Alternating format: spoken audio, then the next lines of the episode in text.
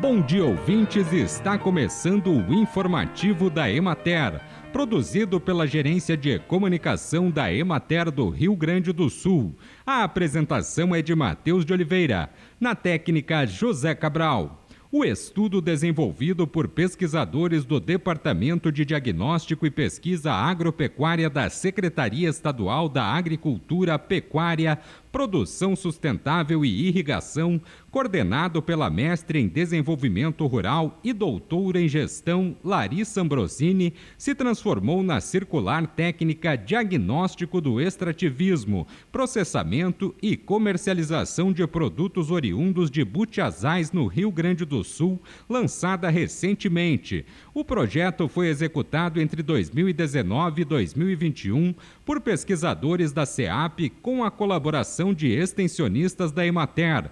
A finalidade, segundo Larissa, foi realizar um diagnóstico sobre o extrativismo do butiá, fornecendo dados sistematizados acerca dessa realidade em nível estadual. Os resultados mostram que há cerca de 5.300 hectares de butiazais em propriedades rurais no estado e mais de 400 mil plantas distribuídas em 28 mil estabelecimentos rurais.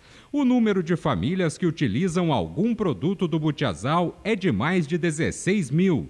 A região noroeste concentra o maior número de famílias que coletam e fazem uso de algum produto do butiazal. Esses produtos são utilizados sobretudo para o alto consumo, sendo os principais o uso do fruto in natura, a produção de cachaça ou licor curtidos com os frutos do butiazeiro e a produção de suco a partir dos frutos. Quando à venda, os principais produtos são frutos in natura, polpa do fruto do butiá e cachaça ou licor de butiá. Apesar do potencial diversificado, a pesquisa mostra que atualmente a utilização da palha é muito reduzida. 7% dos entrevistados declararam aproveitar esse produto, enquanto 95% disseram aproveitar os frutos. 22% fazem uso ornamental das plantas e 4% declararam utilizar o caroço do butiá. Bem, e por hoje é isso, nós vamos ficando por aqui, mas amanhã tem mais informativo da Emater. Um bom dia a todos que nos acompanharam e até lá!